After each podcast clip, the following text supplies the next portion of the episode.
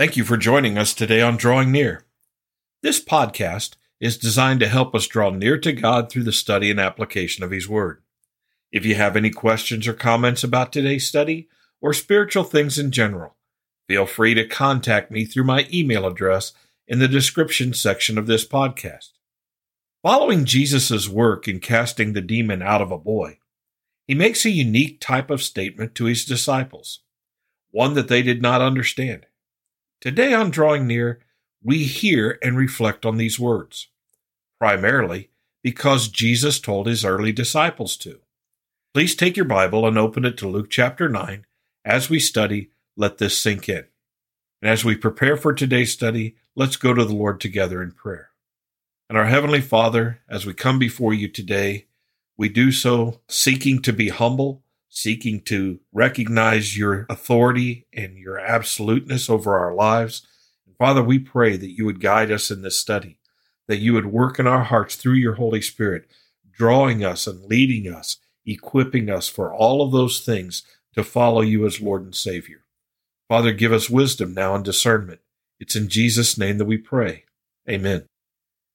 In Acts chapter 9, beginning in verse 43, we read these words and they were all amazed at the majesty of God. But while everyone marveled at all the things which Jesus did, he said to his disciples, Let these words sink down into your ears, for the Son of Man is about to be betrayed into the hands of men. But they did not understand this saying, and it was hidden from them, so that they did not perceive it, and they were afraid to ask him about this saying. Following Jesus' casting the demon out of this little boy, the crowds and the multitudes around were amazed at what he did. They were amazed at God's working in and through him. Probably part of this great amazement was this man had asked Jesus' disciples to do this casting out, to deliver his son from this demon, and they could not. And so when Jesus, coming down off the mountain with Peter, James, and John, when he cast this demon out, they were all amazed. Jesus had unique power and authority. He was God and man walking on this earth, God incarnate. And he had power. He was able to do what no one else could. But we're told on in verse 43 But while everyone marveled, they were amazed, and they marveled at all the things which Jesus did. He said to his disciples, Let these words sink down into your ears, for the Son of Man is about to be betrayed into the hands of men. Now, the language here is unique. We don't really hear this language in other gospels or in other passages. Very similar to what we saw in the rebuke that Jesus gave prior to casting the demon out of the boy. Jesus says, Let these words sink down into your ears. Jesus is getting ready to share something with his disciples that he clearly wants them to hear. He wants them to understand and retain maybe not for the immediate moment, but down the road, they need to understand what is taking place. He says, Let these words sink down into your ears. Now, before we go any further, this is not a part of this context. We all need to always let the words of Jesus sink down deep into our ears. We need to be careful not to simply hear the words, we need to listen to them. They need to sink down into our ears. They need to penetrate our lives and our hearts. Jesus' words are critical for us, and we need to hear them.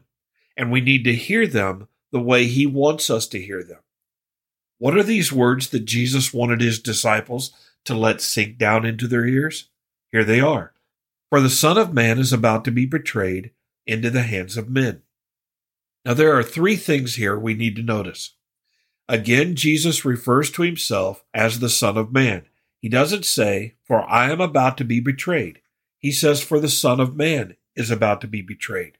The Son of Man is a phrase used in the Old Testament to refer to the Messiah over and over and over again. Part of what Jesus is saying here is that he is the Messiah. He is the Son of Man. It was his favorite phrase in reference to himself. So he says, I am the Son of Man, I am the Messiah, and the Son of Man is about to be betrayed. Not just turned over, not simply arrested, he's going to be betrayed. To be betrayed requires that someone have close, intimate access with you. If you are to be betrayed, it takes someone that you have confidence in, someone that you trust, or someone whose relationship has the appearance of that confidence or trust. Jesus wasn't simply going to be arrested. He was going to be betrayed. And he knew this. Maybe he became aware of it when he's talking to Moses and Elijah on the mountain. Maybe he always knew it. Maybe it was emphasized during that time on the mountain. I don't know. But there was a purpose in the transfiguration. Jesus' demeanor seems to be adjusted. How long will I bear with you? He says in the last study. Now he says, let these words sink down deep into your ears. The Son of Man is about to be betrayed, and he's going to be betrayed into the hands of men. Jesus is going to be betrayed, and when he is betrayed, he is going to be turned over to men to do with him what they wish. This is God. This is God incarnate. He just cast out a demon. He has power and great authority. He is going to submit himself, surrender himself to this betrayal and into the hands of men. But notice in verse 45 But they did not understand this saying. For some reason, they didn't get it, and we're told why in the following phrase. And it was hidden from them so that they did not perceive it. Jesus wanted them to hear these words, to let them sink down into their ears. And yet they didn't understand it because the meaning behind these words was hidden from them, and they didn't get it. They didn't perceive it. And as they didn't understand these things, because Jesus had wanted them to understand or to hear them, they were afraid to ask him about this saying. Now, I don't know, but I expect that Jesus' rebuke in the previous verses while everybody is amazed, he says this, and they're kind of ruffled. I suspect they don't really know what's going on. Something has changed. The transfiguration has done something to Jesus. Not something bad, but probably something galvanizing, something strengthening, something that will help him to take the steps he needs to take all the way to the cross. And don't forget this Jesus knew he was going to the cross. He was willing to go to the cross. And yet in the Garden of Gethsemane, he prays three times to let this cup pass from him. Going to the cross was not something Jesus desired to do. He didn't want to do it, but it was necessary. And we need to know that. And the disciples in this situation, their, their closeness to Jesus is a little, it's a little frayed. Why? because something's going on and they were afraid to ask him about this saying. Now, hopefully, you and I understand this saying perfectly. We know that Judas Iscariot, who is a thief and a liar, is going to betray Jesus into the hands of the court. Jesus knew that now, and he wanted his disciples to at least know it after the fact. Let these words sink down into your ears. We need to hear that. And sometimes when we study and sometimes when we pray for whatever reason, we struggle to have understanding.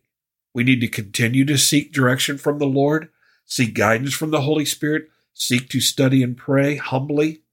And in time, God will give us understanding as we need it. And we need to trust Him for that. Father in heaven, we thank you for your word. We thank you for these words. And we ask, Father, that you would give us understanding and wisdom. I ask for that all the time in preparation for these studies. And yet, Father, how much more necessary they are to us every single day. We need to understand we can't understand these things simply by our own intellect or ingenuity. We need your help. We need the Spirit working in our lives to not only help us to read these words, but to confirm them in our hearts and to convict us of their truth and to lead us in applying them daily in a right way that honors and glorifies you. Father, give us this wisdom. Give us this understanding. And we thank you that we understand today what the disciples did not. Help us, Father, to not be like the disciples in this one way. Help us not to be afraid to ask for help when it comes to understanding your word. We ask this in Jesus' name. Thank you for studying with us today. You can subscribe to these podcasts on Apple Podcasts, Google Podcasts, Spotify, TuneIn, or the Facebook page Drawing Near. Drawing Near is a ministry of FBC Tipp City provided with the hope that we will draw near to God and He will draw near to us.